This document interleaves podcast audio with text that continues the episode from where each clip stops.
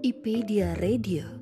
Ini adalah tentang rasa, asa, dan hasrat, mengupas dari sisi yang berbeda, menghadirkan pilihan untuk bisa bersikap, memahami, dan menghargai, mengkritisi tanpa menghakimi.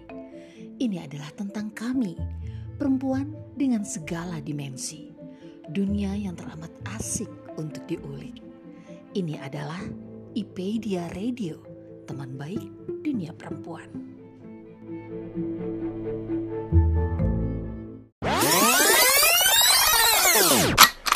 Waduh, pertanyaannya ini dalam banget. Ya terakhir itu pas pas dia pasang ventilator nih itu terakhir. Kalau saya sih suka nulis itu sebenarnya sejak kecil. Uh, saya mau order buat ulang tahun uh, ibunda Bapak Jokowi Februari yang kemarin itu. Itu juga yang dibilang sama ibuku. Hanya orang-orang terpilih yang bisa menjadi suami MS. Serius waktu di Rusia berarti tas-tas itu? Iya, betul. Kok Bu Mauri nekat-nekatnya sih bikin komunitas? Mereka berbagi tentang dirinya, tentang dunianya. Perempuan-perempuan keren yang penuh inspirasi. Ikuti obrolan seru mereka hanya di Kata Hati IPedia Radio, teman baik dunia perempuan.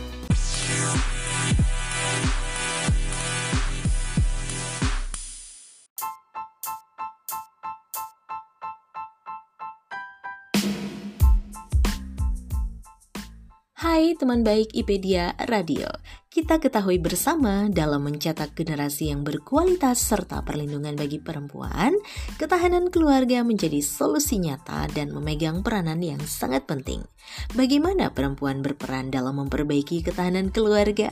Simak obrolan seru dengan tema Pentingnya Peran Perempuan dalam Memperkuat Ketahanan Keluarga. Hanya di Kata Hati episode 69 bersama saya Isnania dan narasumber kita Rimalia Karim.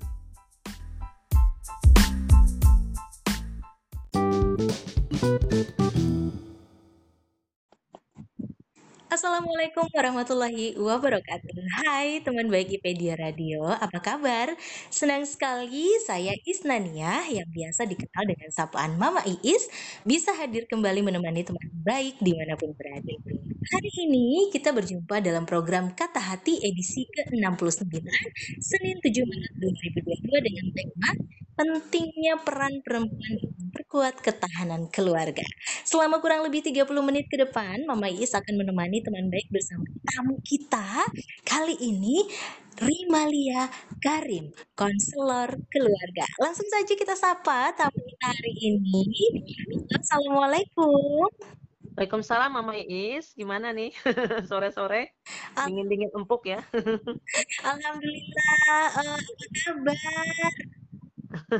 Alhamdulillah nih uh, karena dengar suara Mama Is yang menyejukkan capek langsung hilang gitu. Padahal ngos-ngosan habis olahraga. Masya Allah. Ya supaya tetap bugar dan fit ya. Teman baik juga jangan lupa berolahraga untuk menjaga kesehatan tubuh ya. Oh iya, maaf ya, biasanya Bunda ini dari Malia ini panggilan akrabnya gimana ya? Biar kita lebih lebih uh, akrab lagi dengan teman baik, kami boleh panggil siapa? Oke, Bunda Rima nggak masalah hmm. gitu ya. Karena saya udah sering banget ke sana kemari jadi bunglon, jadi apa aja dah cocok dengan mahasiswa juga oke okay, gitu ya dengan dipanggil Bunda Rima juga oke okay. apa-apa iya oke teman baik di mana pun berada sebelum kita berbincang lebih dalam lagi terkait topik hari ini Mama Is akan membacakan sedikit profil dari Bunda Rimalia Karim beliau adalah ASN Dinas Pemberdayaan Perempuan dan Perlindungan Anak konselor genetika keluarga hipnoterapis profesional pembicara dan trainer pranikah, parenting, dan serta pengembangan diri di stasiun TV, radio, dan berbagai lembaga pemerintah dan swasta.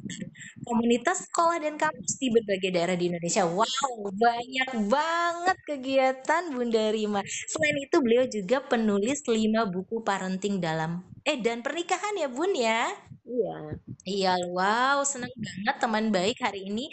Kita beruntung sekali beliau bisa hadir hari ini. Nah, sesuai dengan topik kita hari ini, kita akan sama-sama menguliti peran wanita, peran perempuan dalam menciptakan ketahanan keluarga. Tapi sebelum itu, kita akan meminta tanggapan Bunda Rima dulu nih tentang fenomena kekerasan seksual terhadap perempuan yang masih saja marak terjadi akhir-akhir ini. Nah, eh, Bunda Rima, apakah ini ada kaitannya dengan peran perempuan dan ketahanan keluarga? Boleh diberikan tanggapan Bunda Rima secara singkat Iya, oke. nih. Terima kasih Mama Iis ya, teman baik ya. Betul banget. Masya Allah ini eh, apa sapaannya aja udah membuat saya bahagia banget gitu ya. Jadi kita ketika berbicara tentang kekerasan seksual atau kekerasan apa pun yang terjadi pada perempuan, tentu kalau kita melihat penyebabnya sangat banyak gitu ya. Bisa barangkali kita sangat sering mendengar bahwa ada persepsi tentang kekerasan yang terjadi di dalam rumah tangga yang memang ditutup karena menganggap ini adalah suatu masalah keluarga ataupun aib Mhm. sehingga bertahun-tahun kejadian itu ditutup dan kemudian eh, seperti jadi bom kondisi wanita itu sudah sedemikian terpuruk ya baru mereka mem- meminta jeritan minta tolong ya seperti itu Mhm. kemudian kalau ketika saya menganggap ada perem- apa perempuan dan laki-laki yang dianggap tidak setara sehingga laki-laki eh, begitu superior gitu ya oke lah ini bisa diterima. Tetapi kita akan melihat lebih ke dalam posisi ini anggap mungkin masalah eh, budaya barangkali juga akan sangat mempengaruhi ya. Tetapi peran pengasuhan juga sangat mempengaruhi sekali bagaimana seorang perempuan dan laki-laki dianggap tidak setara seperti ini. Mhm. nah begitu juga ketika perempuan dalam kondisi eh, pernikahan di usia anak ya. Mhm. seperti kita pahami Kalimantan Selatan selalu menyumbang di angka pernikahan usia anak yang ya tiga besar kadang-kadang di Indonesia Mhm. dan ketidak eh, minimnya pengetahuan ini berbanding lurus sekali dengan begitu banyak masalah yang kita hadapi terutama terkait dengan kekerasan pada perempuan maupun kekerasan seksual kadang-kadang. Mhm. Nah, kalau berbicara misalnya contoh faktor ekonomi ikut mempengaruhi terjadinya kekerasan pada perempuan, oke lah itu itu pun bisa kita terima gitu ya. Betapa kadang-kadang wanita eh, yang tadinya mereka adalah tulang rusuk menjadi tulang punggung ya. Iya. Dan pada beberapa kasus yang kami hadapi, ketika wanita mendapatkan suami yang eh, mereka menikahi suami yang seperti tidak bertanggung jawab, Mhm. mungkin menikahi suami dengan sindrom Pet- Peter Pan gitu ya, mereka akan mendapatkan suami yang begitu eh, membuat wanita ini dalam posisi seperti harus memberikan segalanya, baik ibu maupun eh, perekonomian. Mhm. Tetapi dari berbagai faktor tersebut, saya menilai ya adanya kepribadian dan kondisi psikologis yang tidak stabil ini sangat kuat sekali mempengaruhi penyebab kekerasan pada perempuan. Mhm. Nah, kalau kita berbicara tentang kepribadian dan kondisi psikologis yang tidak stabil, tentu ini sangat besar sekali pengaruhnya disumbang oleh eh, bagaimana keluarga itu bisa menciptakan ya ketahanan keluarga yang baik. Mhm. Karena walau bagaimanapun kalau kita berbicara tentang ketahanan keluarga, banyak aspek yang perlu kita kuatkan ya. Salah satunya adalah ketahanan eh, di bidang psikologis, ketahanan fisik, ketahanan sosial, ya, ketahanan agama maupun ketahanan ekonomi. Nah, jadi kalau ketahanan ini pilarnya bisa kita tegakkan, Mhm. maka eh, perempuan ya eh, bisa gitu meminimalisir terjadinya kekerasan pada dirinya gitu. Mhm. Seperti itu, Mbak Mama Iis. Mhm. Jadi ada beberapa aspek yang memang em, membentuk ketahanan keluarga ya yang harus di Mhm. apa namanya eh, kita tekankan di sini dan tadi sempat eh, Mama Is menangkap ya mungkin teman baik juga eh, sempat mencatat bahwa ada hmm, apa ya ketidaksetaraan antara laki-laki dan perempuan gitu atau tadi yang saya simak bahwa eh, perempuan akhirnya bisa apa namanya berlaku lebih daripada laki-laki bekerja Mhm. laki-lakinya seperti yang dijelaskan tadi ya. Nah, ini apakah perempuan kalau kita bicara terkait konteks yang tadi, apakah perempuan bisa menjadi mitra yang setara bagi laki-laki dalam membentuk ketahanan keluarga ini, dari Ma? Ya, bisa banget gitu ya. Kalau kita eh, ya kalau di dalam Islam ya bahwa kalau kita berbicara tentang kesetaraan gender, justru Islam eh, sangat terdepan berbicara tentang ini, Mama Iis. Jadi banyak sekali ayat-ayat Al-Qur'an yang memperlihatkan bahwa laki-laki adalah saudara wanita. Ada Mhm. seperti itu ayat Al-Qur'an dan wanita adalah saudara kandung laki-laki. Jadi Mhm. posisinya setara. Di ayat-ayat lain juga di dalam Al-Qur'an ada yang mengatakan bahwa wanita dan pria itu memiliki persamaan dalam kebebasan maupun kewajiban beribadah, beragama. Mhm. Jadi kalau kita konteksnya beribadah, tentu kita tidak memandang sekedar ibadah ini adalah ibadah hanya sebatas spiritual yang di masjid, sholat, ya, Mhm. eh, puasa dan seterusnya. Mhm. Ketika kita konteksnya adalah relasi antara suami dan istri, ya, hubungan di dalam keluarga, itu pun juga menyangkut ibadah. Benar-benar sangat luas. Mhm. Begitu juga Al-Quran juga sangat mengatur masalah kewajiban-kewajiban agama dan sosial ya, yang menyamakan antara keduanya. Sehingga ya wanita maupun laki-laki juga mereka akan menerima pembalasan maupun kebaikan ya apakah mereka akan masuk surga atau neraka itu tergantung dari amal mereka jadi kalau kita melihat konsep seperti ini Islam benar-benar mendukung kesetaraan gender Mhm. hanya saja dalam prakteknya ya pemahaman kita tidak seperti itu Hmm. ya nah inilah yang membuat adanya ketimpangan seperti ini menjadikan mitra- eh, perempuan itu tidak seperti mitra Mhm. Oke lah kita sepakat ada peran-peran yang tidak bisa digantikan. Mhm. Seperti hamil, melahirkan, menyusui tidak bisa digantikan. Iya betul. Tapi peran-peran ya terkait dengan sosial eh, laki-laki bisa kok memasak gitu ataupun perempuan sebaliknya dan itu bukan suatu kehinaan. Mhm. Begitu juga ketika laki-laki berfungsi dia mungkin mengasuh anak dalam suatu waktu ya, istri barangkali karena suatu hal kita lihat di wabah pandemi banyak para suami kehilangan pekerjaan Mhm. dan kebetulan lapangan pekerjaan itu baru tersedia bagi perempuan. Mhm. Nah, tidak ada salahnya, tidak ada yang direndahkan, tidak ada yang dipinggirkan, Mhm. karena kondisi ini membuat kita kalau kita mau bermitra, ikhlas berbagi, menurunkan ego dan seterusnya, maka semua akan terasa nyaman untuk dijalankan, dia tidak ada yang merasa terzolimi dengan kondisi seperti itu. Hmm, wow, langsung merinding mendengarnya Bunda Rima. Jadi sebenarnya paradigma bahwa em, selama ini perempuan ya artinya berada di bawah laki-laki atau sebagai kaum yang tertindas tersakiti, Mhm. Mereka itu adalah eh, perempuan itu bisa menjadi mitra yang setara bagi laki-laki. Bahkan itu juga udah disampaikan bunda bahwa dari bahwa itu juga ada gitu udah, udah dari dulu udah di- dituliskan ya di- disampaikan seperti itu.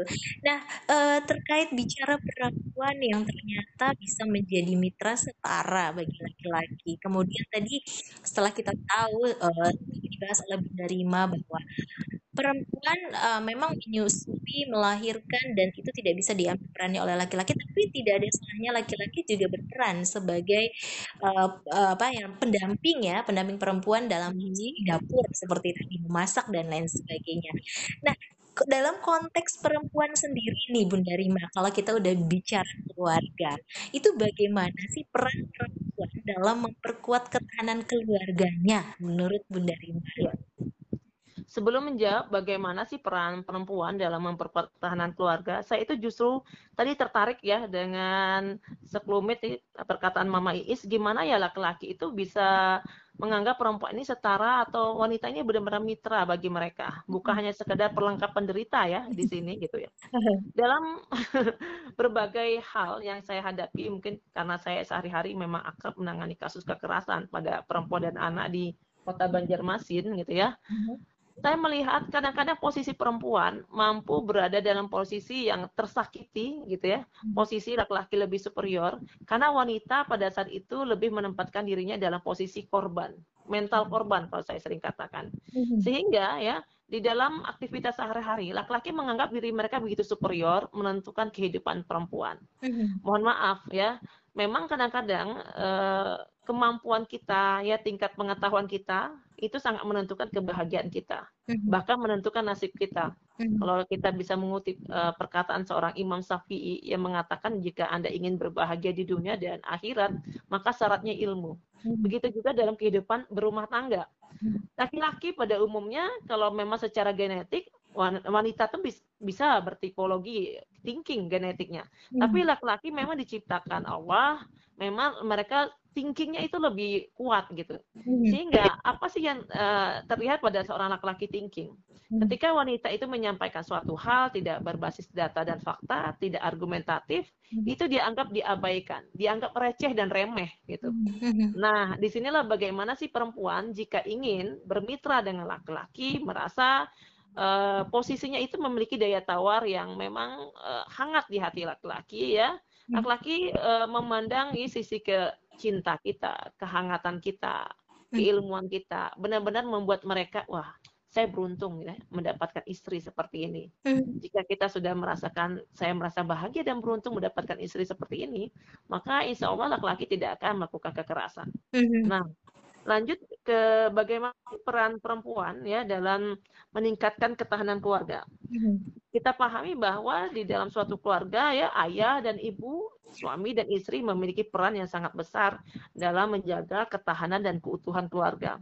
Kalau kita ambil dalam surat, misalnya contoh surat At-Tahrim ayat 6 ya, Wah itu benar-benar mengingatkan, ini secara umum.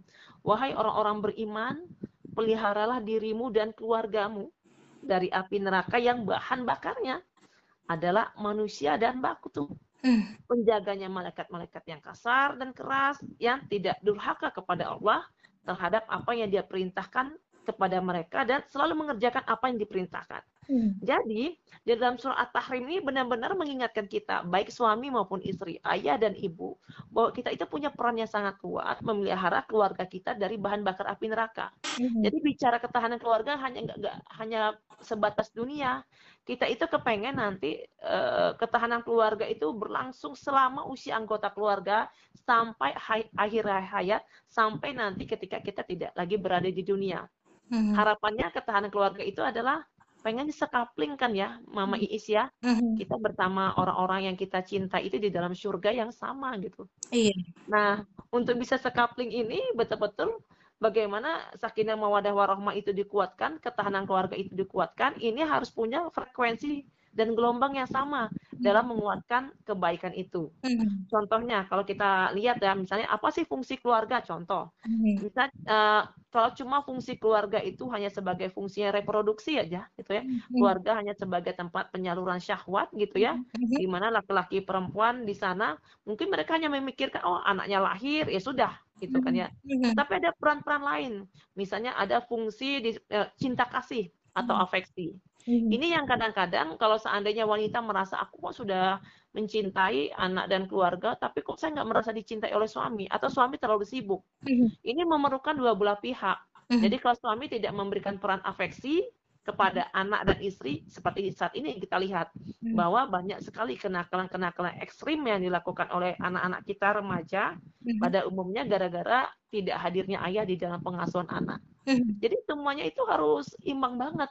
Mhm. Apalagi kalau kita ngomongnya ketahanan keluarga ini ada misalnya fungsi eh, edukasi ya, eh, fungsi perlindungan di mana orang tua bisa memberikan rasa aman, nyaman, kehangatan dan pendidikan bagi anak gitu Mhm. kalau kita geser kepada bagaimana eh, pendidikan fitrah berbasis eh, seksualitas, meningkatkan fitrah seksualitas pada anak, ini fungsi ayah dan ibu benar-benar harus dikuatkan. Mhm. Apalagi di fase-fase usia tertentu, Mhm. 0 sampai 2 tahun dekatkan dengan ibu, 3 sampai 7 tahun dekatkan anak dengan ibu dan Mhm. ayah dan ibu, Mhm. arti keduanya harus hadir ya 7 sampai 10 tahun anak laki-laki dekat dengan dengan ayah, anak perempuan dekat dengan yang ibu. Mhm. 10 sampai 14 atau 15 tahun eh, adalah sebaliknya. Anak perempuan didekatkan dengan ayah, anak laki-laki didekatkan dengan ibu. Mhm. Artinya perempuan dan laki-laki akan selalu bermitra. Nah, di sinilah peran seorang wanita bagaimana sih membuat para suami, para ayah mau kita mendidiknya bareng Mhm. ya. Mhm. Ini nggak mudah kadang-kadang. Iya benar sekali. Oh, Rima. Kadang eh, apa ya pada saat suami dan istri katakan bunda atau mama dan ayah gitu, mereka saling eh, berkolaborasi lah menjadi mitra untuk pendidikan anak. Ada ada aja gitu hal-hal yang tidak tidak sepaham. Nah, di saat seperti itu kan nanti akan ada muncul ego masing-masing bunda. Betul. Mhm. Nah, itu tuh tantangan banget buat para para orang tua mungkin ya untuk me- menyamakan persepsi dalam hal pendidikan anak. yang sering barangkali kita rasakan kalau sudah ngurus anak itu urusan mamanya gitu ya urusan ayah adalah mencari nafkah Iya, ada semacam eh, pemisahan-pemisahan seperti itu kan iya. dan ketika wanita mencari nafkah dianggap barangkali terlalu menguasai gitu ya mungkin menganggap eh, menciptakan suami-suami takut istri dan seterusnya kalau wanita berpenghasilan besar Iya, Padahal kalau kita pikir wanita berpenghasilan besar pun nggak masalah di dalam suatu keluarga. Rezekinya memang ada dari situ. Nah, itulah. Iya, teman baik. Mungkin ada beberapa teman baik yang em, merasakan hal yang sama atau sebaliknya, tapi ya seperti itu memang ditemui bahwa kadang juga ada lelaki yang dia merasa karena eh, pasangannya atau istrinya atau perempuannya itu lebih tinggi seperti yang disampaikan oleh Bunda Malia tadi. Jadi kayak apa ya? Jadi mestinya menyadari bahwa perempuan dan laki-laki ini setara dan merupakan mitra seperti yang disampaikan oleh Bunda Malia tadi ya. Iya. Aha, betul. Jadi di dalam kadang-kadang gitu ya, cara pandang itu memang sangat dipengaruhi tadi banyak hal ya, tadi faktor budaya kita maupun pola asuh gitu ya. Kalau seandainya mungkin kita sering melihat anak seperempuan sibuk di dapur bersama mamanya ya, ritme pagi hari gitu ya. Tapi anak laki-laki mungkin duduk-duduk seperti ayahnya baca koran dan seterusnya. Pemandangan seperti ini kadang-kadang dalam berbagai meme-meme segala macam it masih uh, ada sampai saat ini gitu ya Iya. bahwa ada ketidaksetaraan dalam hal seperti ini. Mhm. Padahal kalau kita melihat contoh Rasulullah gitu ya, bagaimana dia terjun uh, tangan gitu ya, Mhm. menikmati berbagai pekerjaan yang mungkin dianggap sangat receh, menjahit Mhm. baju sendiri, memasak dan seterusnya. Itu level Rasulullah kalau kita berpikir gitu kan, ya. apalah kita gitu. Iya betul. Nah, jadi eh, saat ini eh, kalau misal kita melihat gitu ya, kadang-kadang sisi keromantisan, misalnya pada wanita thinking, dia akan merasa sangat dicintai banget ya. Eh, suami sangat romantis banget ketika suami itu memberikan pelayanan. Sekedar suami membuatkan teh manis yang dalam pandangan orang, wah ini istri durhaka nih. Masa malah suami yang bikin teh manis. Tapi itu sangat romantis dalam pandangan wanita thinking. Itu Mhm. contoh. Kalau kita bisa memahami lebih lebih kecil ilmunya ke ilmu genetik misalnya contoh yang lebih mikro.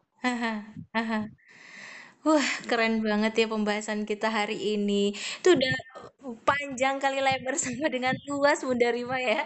Banyak Mhm. sekali kalau kita sudah mengulik yang namanya peran perempuan dalam memperkuat ketahanan keluarga. Dan gak berasa loh Bunda, sekarang udah 20 menit berlalu kita Oh, saling Masya Allah. Ngerumpi asiknya 20 menit sudah berlalu ya.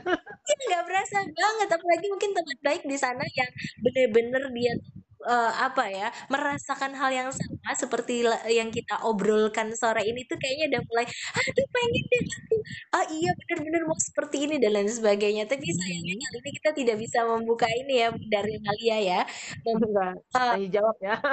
tanya jawab tapi jangan khawatir buat teman baik yang juga ingin melihat banyak sekali eh, video-video inspirasi dan juga yang bisa memotivasi para perempuan yang ada di YouTube-nya Bunda Rimalia. Oke. Di sana banyak sekali ya Bunda ya tentang Mhm. keluarga, tentang emosi, tentang eh, pendidikan anak tuh luar biasa banget. Mhm. Mais juga pantengin tuh YouTube-nya Rimalia. Alhamdulillah gitu.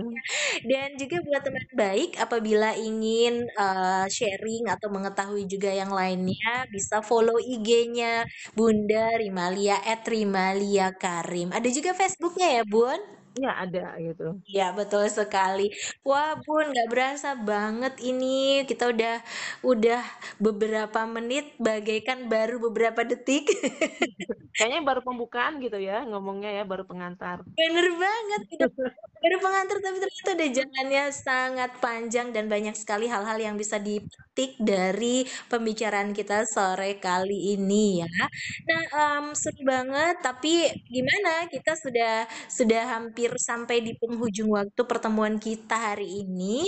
Nah em, terima kasih ya untuk teman-teman teman baik yang masih stay tune dan mendengarkan IPedia Radio. Nah sebelum kita tutup eh, pertemuan kita pada kesempatan hari ini, eh, Mama Is juga ingin kasih kesempatan kepada Bunda Rimalia untuk closing statement. Ya untuk closing statement bagi para teman baik agar kita sebagai perempuan itu mampu menjalankan perannya dengan baik dalam menciptakan ketahanan keluarga. Dan yang pasti yang paling menarik itu adalah cinta kasih tadi yang mampu Iya, benar benar. Cinta kasih ini luar biasa kekuatannya. Apa pun itu kalau udah cinta kasih yang dalam hati egonya udah mulai lutut oh ujung-ujungnya Allah. Ikhlas berkorban ya. romantis seperti membuatkan teh manis tadi. Oke, gimana Bunda Rimalia sih Iya. memberikan closing statement kita hari ini? Jadi ketika kita berbicara tentang ancaman eh, yang akan menghancurkan ketahanan keluarga, salah satu hal menurut, eh, yang unik adalah menurut UNDP ya pada tahun 2000 dia mengatakan bahwa yang sangat mengancam di dalam keluarga itu menurut mereka ada kerapuhan dari aspek ekonomi, aspek lingkungan dan aspek sosial. Tapi ternyata ancaman yang sesungguhnya yang kita hadapi saat ini bukanlah itu ternyata. Ternyata masalah pernikahan atau eh, kontemporer yang paling eh, kuat sekali yang menghancurkan ketahanan keluarga kita adalah masalah perselingkuhan, masalah konflik keluarga, suami istri yang malas beribadah, ya, kecanduan gadget, adiksi pornografi, penyimpangan seksual, bahkan KDRT. Inilah yang hal-hal yang kadang-kadang menghancurkan dan meluluhlantakkan semuanya. Maka kita di dalam berkeluarga ya, tadi surat At-Tahrim ya, ayat 6 tadi bagaimana menghantarkan kita bahwa yang namanya ketahanan keluarga itu bukan hanya sek- sekadar kita eh, bahagia di dunia gitu ya. Tapi kita nggak kepengen nih keluarga kita jadi bahan bakar api neraka. Kalau kita berbicara ketahanan keluarga adalah keluarga itu punya kemampuan ya dalam mengatasi berbagai permasalahan, ancaman, hambatan, apa pun itu gangguan-gangguan yang datang baik internal maupun eksternal ya, sehingga di dalam keluarga itu bisa terjadi konflik atau perpecahan. Tapi keluarga itu punya kemampuan. Inilah yang dianggap memiliki ketahanan keluarga. Dan tidak hanya kita punya kemampuan dalam mengatasi berbagai permasalahan, permasalahan yang bisa memecahkan suatu hubungan keluarga, tetapi bagaimana keluarga itu punya kemampuan dalam meningkatkan potensi, mengembangkan potensi anggota keluarga. Ya, ada ayah, ada ibu, ada anak-anak, semua potensinya berkembang sehingga tujuan cita-cita dalam sebuah keluarga itu akan tercapai. Kalau cita-citanya sakinah mawadah warahmah akan tercapai, jika cita-citanya sekapling di dalam surga akan tercapai. Karena semua potensi akan ditingkatkan sehingga pengorbanan akan eh, menjadi suatu hal yang manis dan mudah dilaksanakan. Wow, keren banget. Ada hal-hal yang selama ini mungkin tidak terlihat, tapi itu merupakan penyebab utamanya ya, yang mesti kita perhatikan lagi. Masya Allah. Terima kasih banyak atas sharingnya hari ini, Bunda Rimalia Karim. Kita beruntung banget, IPedia Radio beruntung, teman baik juga beruntung sore hari ini karena kita bisa ngobrol bareng Bunda Rimalia di tengah kesibukannya. Masya Allah, senang banget nih di tiga hampir 30 menit kebersamaan dengan Mama Is rasanya ngecas lagi di sore hari ini ya. Jadi ketika ngobrol berbagi kok rasanya segar dan menggembir bahagia ya. Iya. Nah, teman baik IPedia Radio di mana pun teman baik berada, saya sudah kita hari ini. Sebelum kita berpisah, Mama Is ingatkan juga kepada teman baik bahwa wanita yang dalam hal ini adalah ibu dalam sebuah keluarga memiliki peran yang amat penting dalam menciptakan ketahanan keluarga. Dan sebagaimana yang kita simak tadi bahwa semuanya saling bersinergi, semuanya adalah mitra dan saling bekerja sama dalam membentuk dan menciptakan ketahanan keluarga. Jadi berbanggalah menjadi seorang perempuan dan ibu, bukan begitu dari Malia? ya Masya Allah. Ya, baik. Lengkap dengan kelemahan dan keku dengan kekuatannya ya. Benar sekali dan selalu bersyukur, bersyukur menjadi seorang Iya. benar sekali. Terima kasih Mama Is ucapkan untuk narasumber kita yang spesial banget hari ini, Bunda Rimalia Karim, konselor keluarga. Teman baik bisa mendapatkan edukasi lainnya terkait keluarga di channel YouTube beliau yang sudah Mama Is singgung, Rimalia Karim, dan bisa di IG dan Facebook beliau @rimalia Karim. Mama Is juga mau say thank you so much buat teman-teman yang sudah setia stay tune di IPB Radio. Apabila ada kata yang kurang berkenan, Mama Is undur pamit. Sampai jumpa di episode berikutnya. Assalamualaikum warahmatullahi wabarakatuh. Selamat. Terima kasih Bunda Rima Karin. Iya Mama Is, sama-sama. Sampai ketemu lagi ya dalam kesempatan yang lebih membahagiakan pastinya. Pasti bahagia terus ketemu Mama Iis nih. Amin. Masya Allah. Amin. Salam bahagia untuk semuanya. Dadah. Assalamualaikum. Salam. Terima kasih telah menyimak episode kali ini. Tetap stay tune di IPedia Radio, teman baik dunia perempuan.